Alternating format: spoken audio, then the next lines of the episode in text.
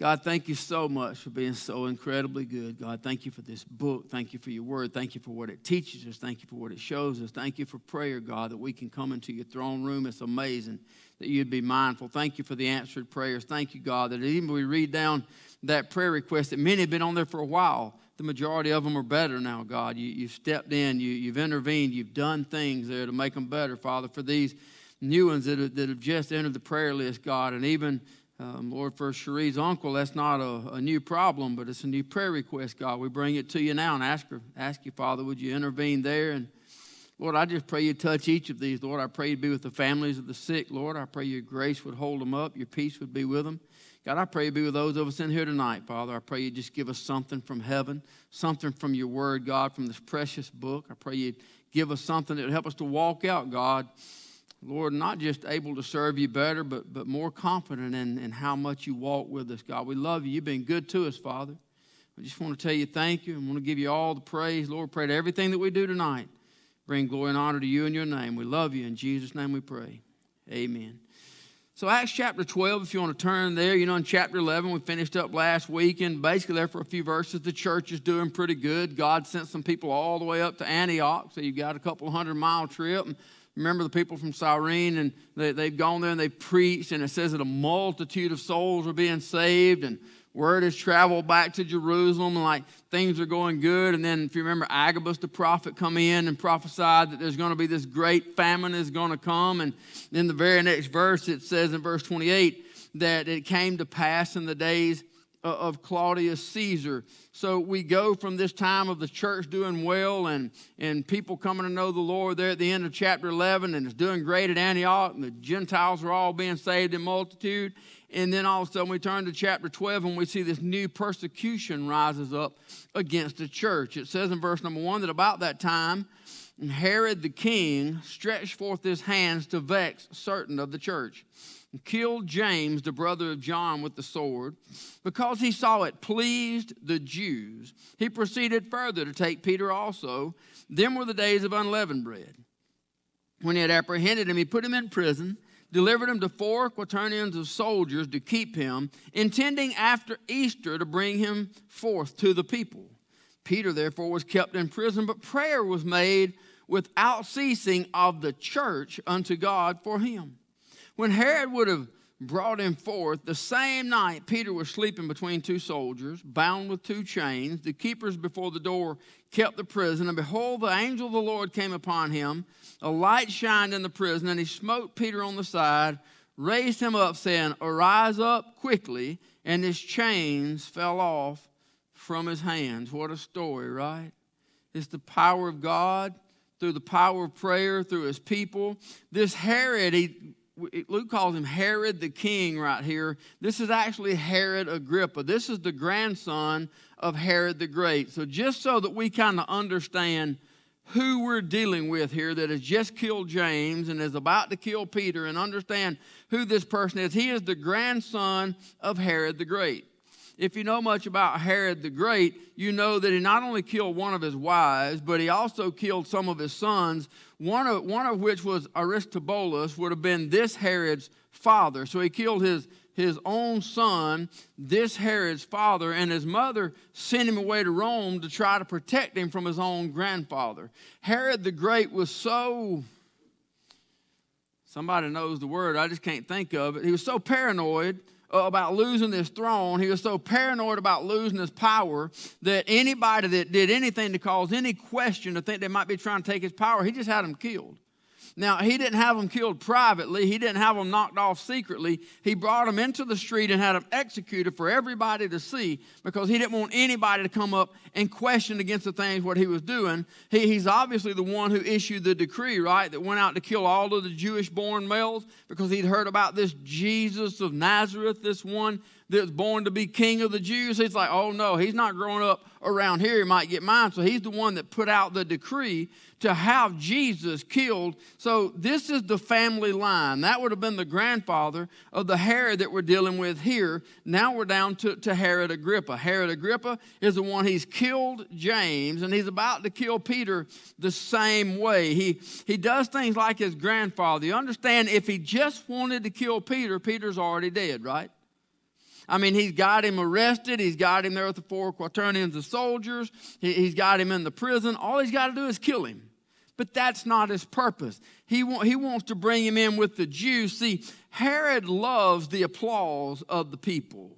He, he loves for people to, to love him and think that he likes to flex his power, make himself feel important. So his plan is to bring Peter out on the street and execute Peter in front of everyone. I mean, they loved it when he killed James. So now he wants to really get this big applause. He wants to, to get in. I mean, obviously, the, the Jews that he has sided with is the Pharisees. He sided with the religious leaders. He sided with the ones who, who tried to get rid of Jesus, and now they're trying to get rid of this, this Christian bunch. So, so now he's killed James, the, the brother of John, the sons of Zebedee, the ones that their mom came to Jesus and said, Would you grant that my sons sit on your right and on your left when you come into your kingdom? And if you remember, Jesus says, I, I can't, I can't promise you that. He said in Matthew chapter 20, verse 22, He said, You know not what you ask.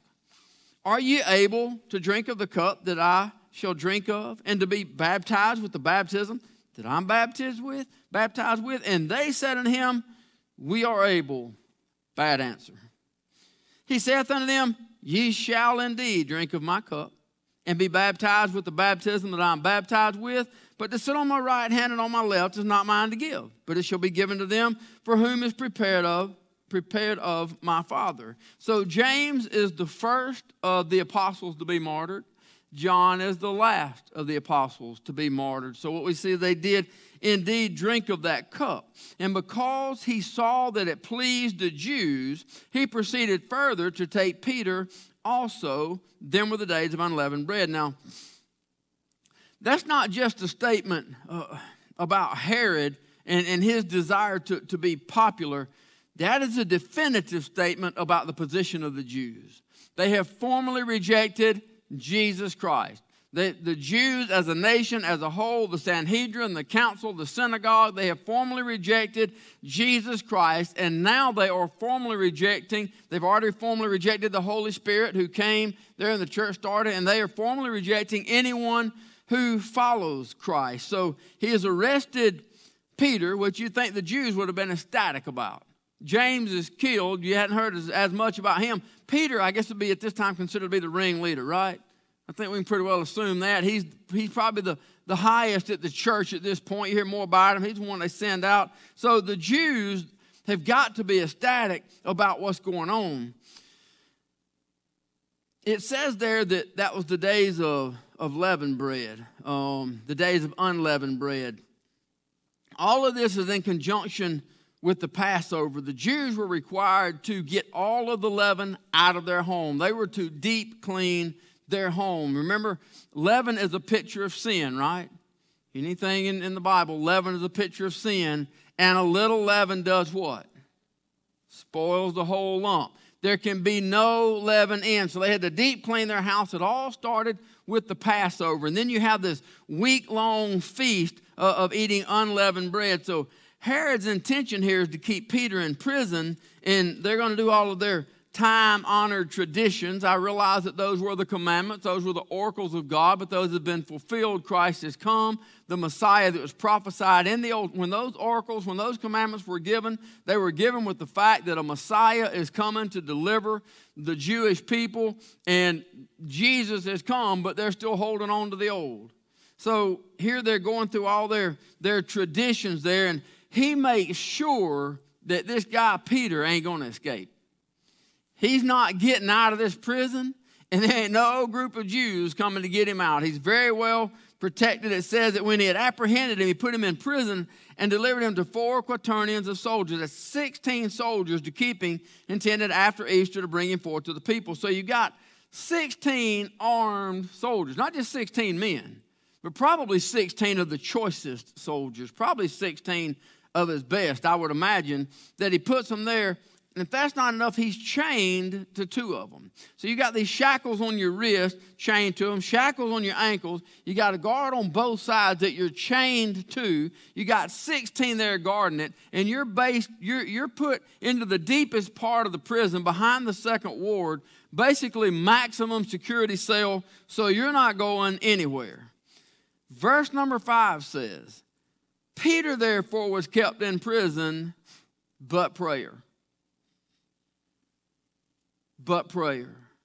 See, that's the same word as but God. Y'all, y'all know my two favorite words in all the Bible is but God. Charlie, Charlie Treadwell flatlined three times, but God. They, they, Joe, they said there was some cancer there, but God.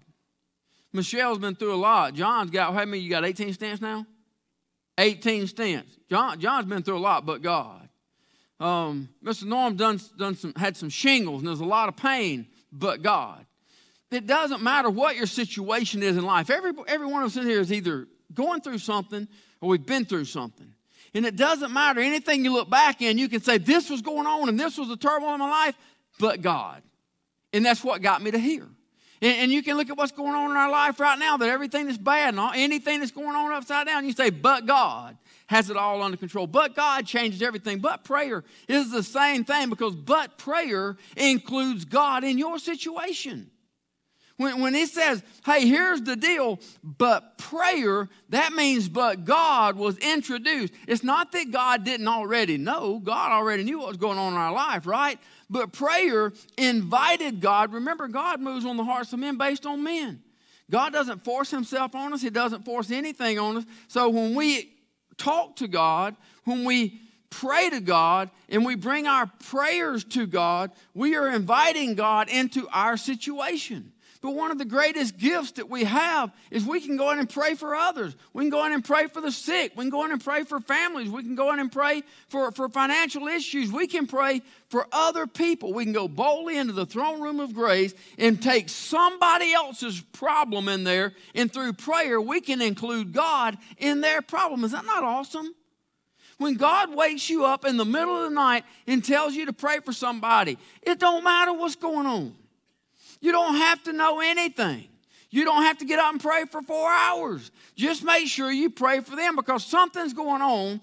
I don't understand why. If I understood God, I'd be God.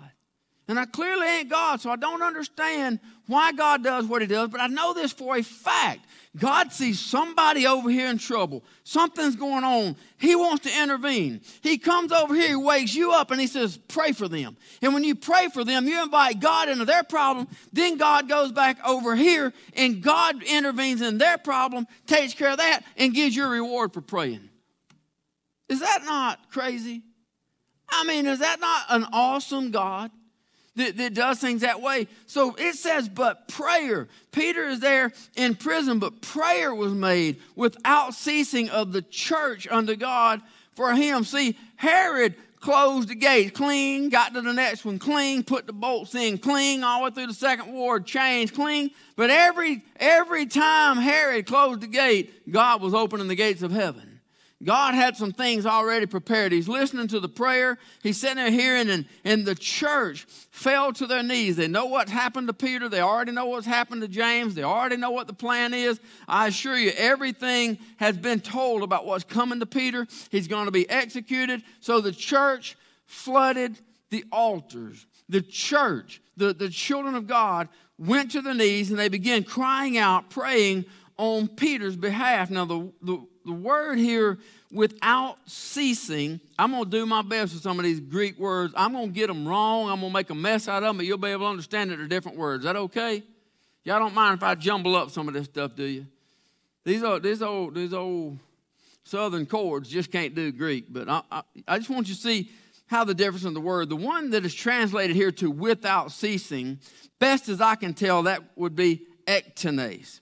it, it is the parent word that Luke uses to describe when Jesus was praying in the Garden of Gethsemane when he was arrested. And it says that being in agony, he, he prayed more earnestly. Over here you got without ceasing. Over here you got earnestly. But but these are cousin words. These are the these are the same words, just one's more in a plural form. And his sweat, as it were, great drops of blood falling down to the ground. The word there for earnestly Good, help me, Lord. The other one was ektenes. This one is ektenesteron. So you got a little bit added on to the end. So what it's basically telling us right here is the church is praying earnestly without ceasing.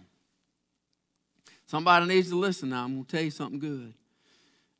Praying earnestly, fervently, without ceasing. That's the kind of prayer that makes chains fall off. Not just steel chains, not, not just these shackles, not just these, the, these things that we see here.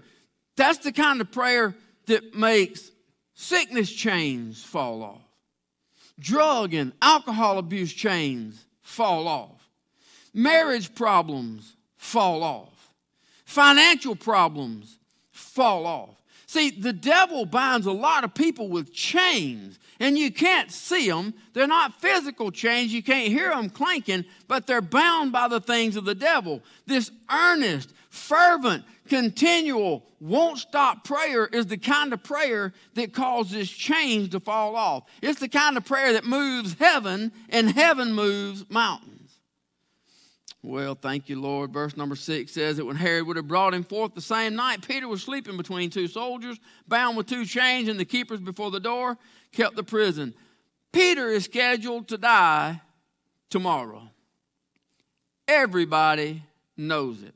The streets are going to be packed with people. The Sanhedrin is going to have everybody out there because they want to make an example out of what happens to these Christians. If you want to step up and be like this guy, this is what's going to happen to you. Herod's going to make a spectacle out of it because he wants to side with the Jews. He loves the applause. He wants everybody to love him. And he's learned that with the Jews, if he'll kill these Christians, then they'll love him. So you understand, everybody's going to be there. Some one are just going to want to be there and be a part of it. Some of them are mad at the Christians and mad at Peter and all that. But everybody else is going to be there because they don't want to get on Herod's bad side, right? I mean, all he's got to do is decide you looked at him wrong and you're a dead man. You become an example. So everybody is going to be there in the morning for this execution, except Peter. When you leave God out of the plan, you leave everything out of the plan.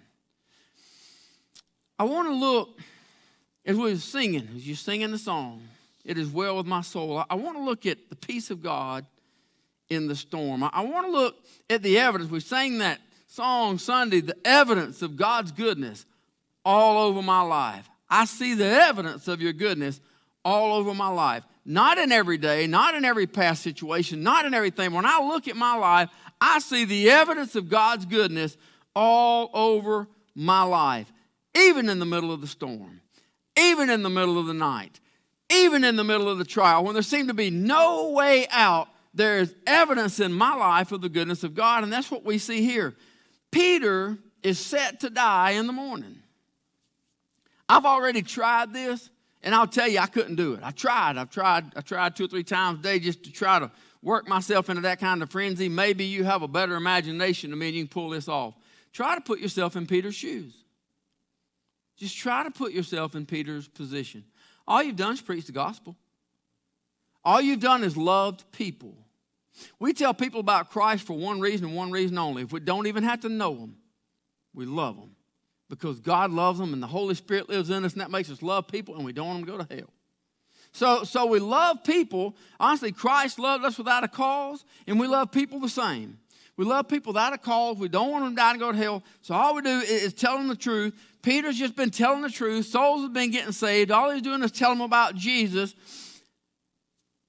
And he's going to die tomorrow morning. He, he's chained to these guards. You got 16 around. You're not getting out of this. I mean, I don't know, MacGyver might have, but that's a lot of help of Hollywood, right? So, so here he is in, in this innermost maximum security cell behind the second ward, and, and in the morning you're going to be executed. What do you do? Put yourself in that position. What do you do? I mean, do you pray, God, there's got to be a way to get me out of this? I, I kind of look around I go ahead and tell you, I'll be praying it, but I ain't got a lot of hope in it looking at what I'm looking at, more, more than likely, probably you're trying to think of every sin you ever even thought about to make sure they're all covered under the blood so there ain't no guilty stains when we stand before Jesus, right? Going over make confession of everything. If not, the one thing I'm pretty certain, now there's no way to put myself in that position, I've tried it. The one thing I am positive that I'm not doing is sleeping. I don't know what I'm doing, but it ain't sleeping. Can't be biting my nails because I'm chained up. So I, I may be nervous sitting there sick, but one thing I'm positive that I'm not doing is sleeping. The text says that Peter's sleeping. I think you can credit that to two things.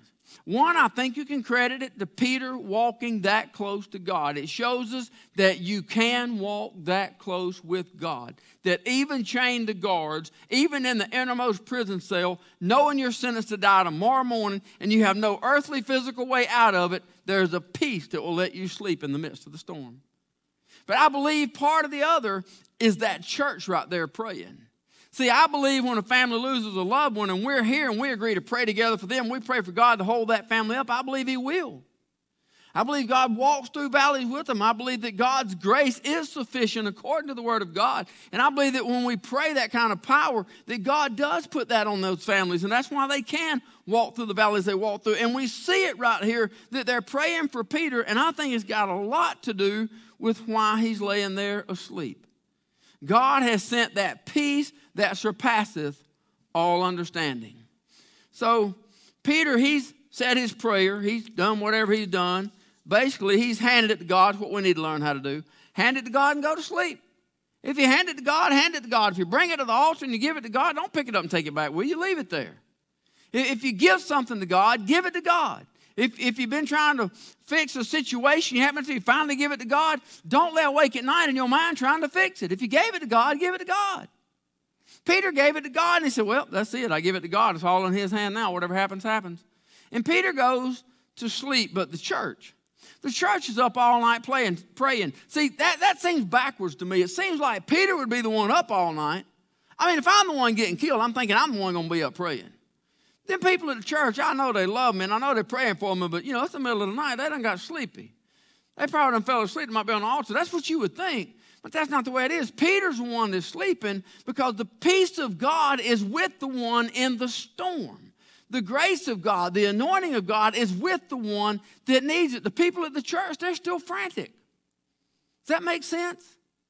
They're, they're still nervous. God's not giving them that anointing. They're not the one that needs it. God's not giving them that peace. They're not the one that needs it. They need to pray. God's giving it to the one that needs it, and that's the one that they're praying for. So, so they're praying for him. The angel of the Lord, it says it came upon him, and a light shined in the prison. He smote Peter on the side, raised him up, saying, Arise up quickly, and his chains fell from his hands. I want to see, I want to see what the peace of God truly looks like. How many of you know the Word of God's perfect? Infallible. We're, there is no error in the Word of God. God makes no mistakes. If the Holy Spirit chose to put a word in here, then it is exactly what He meant to say, right? Verse number six Peter is bound by chains and he is kept in prison. I'm going to give my best shots again. The word for prison there is phulake. Phulake. I'm doing the best I can. Phulake is figurative. That, that means that, that it can be it can be a place or it can be a condition. So the word used there in chapter 6 is a condition. Peter's being held in prison. Oh, the devil's holding a lot of people in conditions today. He's holding a lot of people in this day and time in this phulake prison, in a conditional prison. It's their heart that's in prison. It's their attitude that's in prison. It's their emotions that's in prison. They are bound by the things. They can't have joy in their life because the devil is holding them down in this kind of prison. But verse number seven, it says, in the presence of Peter, that a light shined in the prison. Same word, right? Eh, not same word. That word comes from the Greek. That word is okema. It is a, deriv- a derivative of the word okeo, which means to reside or to dwell. Now, wait a minute. How many of you want your home to be in a prison cell? That, that's the word that's used to describe where Peter is at. It's used to describe your home, your dwelling place, the place where you find peace. That's the word. That's the Greek word that's used there to describe this prison where Peter is at. That's what the Holy Spirit has made for Peter. He has made that prison cell a place of peace. Verse 6 says that he was held in a prison in a place of condition, but verse 7 says that the Holy Spirit has him in a place of peace. he's going to be, he, he's sitting there uh, asleep in this situation. He says, Whatever is going to be is going to be. It's not my problem. He said, Father, thy will be done on earth as it is in heaven. And he went to sleep. And that's where the angel found him. Laying there asleep, chained between the guards, cold prison cell. Peter's so sound asleep, the dude has to poke him to wake him up. I mean, the angel, I wouldn't doubt that he didn't try speaking to him at first. Peter, Peter, Peter. Finally, hey. I mean, it ain't like he's just dozed off. He, he's out cold. The word says that he smote him. The word for smote means to strike or, or to smite. So the angel had to, to poke him pretty good to, to wake him up. But then something, I really don't know why, I do believe that there's a reason for everything. God gives us everything for a reason. I tried reading some different commentaries. Nobody really even talks about it. Nobody mentions it. So it's crazy when God gives you a thing and you start wondering why, and apparently nobody else crossed their mind because you can't find where anybody answers your question. Y'all know what I'm talking about? So, so uh, I, am looking as to why, but my question is, why, why quickly? Why? Why did it need to be in a hurry? Get, get up, hurry up, hurry up. Well, get up, let's go. I mean, th- this is the angel. The angel can't be worried about the guards. I mean, he can, he can point his finger around and take all them out. So he can't be worried about them waking up. So, what's the hurry? Why, why does the angel say, Quick, quick, get up, get up, let's go? So, I was trying to study some words and, and, and looking, and I can't tell you that I have an answer, but I do believe God gives us everything. Here's something that is true throughout all the scriptures Old Testament and New. If you can find something different, fine, point it out to me, I'll study some more. Angels never belabor their visits to men. Not once. Not once. Look in the Old Testament, look, look anytime they come. They come as appointed, they do what they're told, they leave. Angels do what God sends them to do, and He never, they never belabor the task. Thy will be done on earth as it is in heaven. That's an example for you and I. God gives us something to do. It doesn't take an hour of chit chat on the front end or 45 minutes on the back end. Do what God said do and be done with it. We're not to belabor it around. If we truly want God's will to be done in us, then we get it done. One reason we get it done and we move on because God may have something else for us to do. Another reason is if you go somewhere and, and, you do something and it gives somebody some relief or whatever, God does something through you for it, and you stay too long, you'll find yourself getting thank yous that don't belong to you. You'll find yourself getting praise that belongs to God. You'll find people thanking you and loving you and say, Man, I just want to tell you thank you so much. That don't belong to you. God sent us there to do it, and God gets all the praise. The angels don't take any chances. They come down, they do exactly what God says do, and then they go. So Peter does what the angel says arise up quickly. His chains fell from off his hands.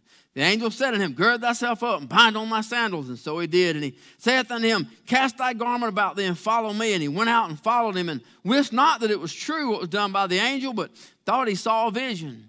When they were past the first and second ward, so you see the depth of the prison that he's in, they came to the iron gate that leadeth unto the city, which opened to them of his own accord. And they went out and they passed through, passed through one street, and forthwith the angel departed from him. Peter, Peter's not even sure if this is happening yet. Peter's still thinking he's dreaming. Now, I couldn't put myself in Peter's position trying to think about I'm dying tomorrow morning, what would I be doing? But I can figure this one out pretty good. I mean, I, I can understand an angel poked me in the rib, shackles of steel on my wrists and ankles fell off and hit the concrete or whatever's there, and the guards don't even wake up and everybody's asleep, and an angel's telling me to get up and hurry up and let's go. And we're coming up on iron gates that are bolted shut, and the bolts are falling out, and the gates are swinging open by themselves. I can understand why he thought he was dreaming. That, that part I don't have a problem with. So he, he's still not really sure if, he, if he's dreaming or not. They walk out onto the street, and boom, the angel's gone.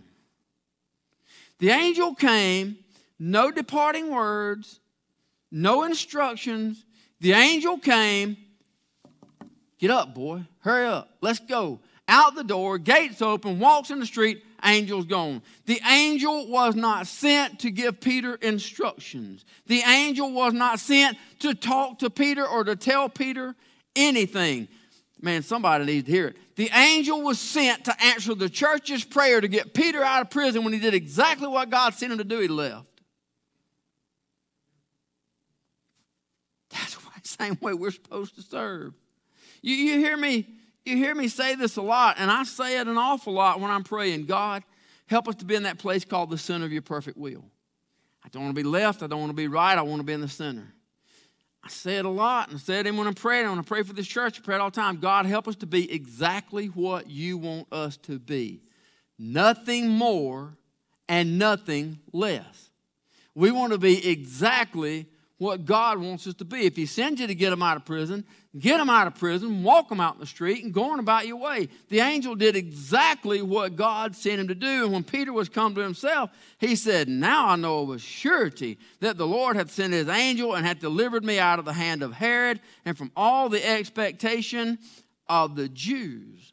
So we see Peter's words directed here at Herod and at the Jews so, what we can clearly see is that the Jews ain't changed nothing. They're using Herod's earthly power to try, try to get rid of these Christians, Christ followers, the same way they use Pilate's earthly powers to try and get rid of Christ himself. And when he had considered the thing, he came to the house of Mary, the mother of John, whose sure name was Mark, where many were gathered together praying. Mary is the mother of John Mark. She's also the sister of Barnabas. Mary's house is basically the church there in the town, at least one of the gathering places where everybody comes is considered to be, it would be the location today that we would call the church one of the main gathering places for Christians. So, surely, if anybody's going to be praying, if the apostles are going to be gathered together anywhere, if there's a group of Christians that is gathered to pray for anything, that's where they're going to be. So Peter goes to Mary's house. Verse number 13, I'm glad we got here when we did because I really didn't want to cover this till next week anyway. This is a very critical passage. In the beginning of this, we, we saw the church gathered, right? And, and they're praying earnestly throughout all the night. The church is praying earnestly for Peter that God deliver him to go. So it looks like it ought to be a great picture of what the church ought to look like. Anybody agree with that? I mean, that's a great picture. If we, if we need God to do something to intervene, we should come together as a church and pray. And it looks like this incredible picture. And it even looks like they had to have been praying in fullness of faith and they had to have believed it because God wouldn't answer the prayers, right? So if they prayed it and, and it was answered, then, then it had to have been in fullness of faith. But the next few verses show us that they were praying, but they were not expecting. Anybody, anybody get that?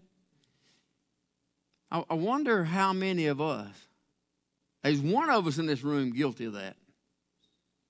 I may have some company in here.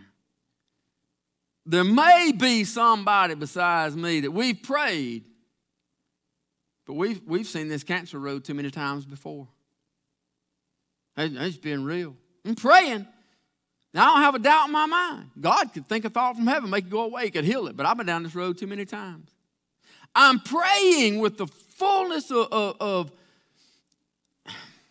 of faith that God can heal what I'm praying for. But I don't have any expectation that He's going to because I've been down here too many times. I've seen Him lay in this bed, I've seen my family lay in this bed too many times. I've seen them lay there with their mouth open, unconscious, too many times. I've watched their pulse come to nothing too many times. And God, I know you can.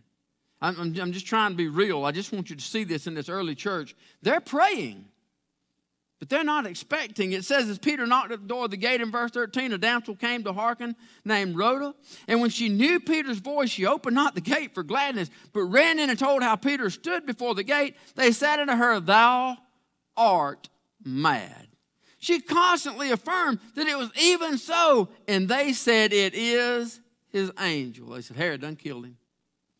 Here we are praying, and, and Herod went ahead and killed him. Verse number five said that Peter therefore was kept in prison, but prayer was made without ceasing of the church unto God for him. The answer to their prayer is standing at the door, and they miss it. And they're not the only Christians to do it.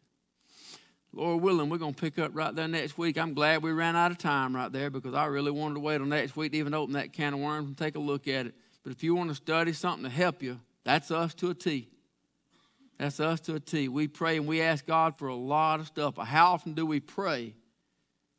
But we really don't have great expectations. We ask, we, we won't, and, and we try to believe. I'll go ahead and throw another one out there, and Lord willing, I get on next week. I know I'm guilty of it, that God has sent answers to my prayers and I missed it. There's been times in my life that a year later, something would happen that would remind me of what I used to be praying about, and God so subtly fixed it that I never even realized He did it. And I've not even said thank you. We prayed for it and we missed it. God, thank you so much that you would be so patient, so kind, so loving, so generous. God, that we would pray and ask and you do things. And Lord, even when we miss it and we don't say thank you, you continue to listen to us. You continue to love us. You continue to meet with us. Your Holy Spirit continues to fill us and to guide us. God, thank you so much for being so good, God. Thank you for being this all powerful, all knowing, almighty God that can do all things that we see in the scripture. You weren't just that God then, you're our God now, Father. Thank you, God, that we know we have a God that can make chains fall off, all chains, not just steel chains, but can break down all walls, move all mountains, and put light in all valleys and lead us beside still waters when we need it, God. That you are our God that can do all things and you love us in spite of us. Thank you so much for being so good. We love you, Lord. We ask you to help us, Father, to be pleasing to you so that others might see Christ in us. Help us to be all you want us to be. In Jesus' name we pray. Amen.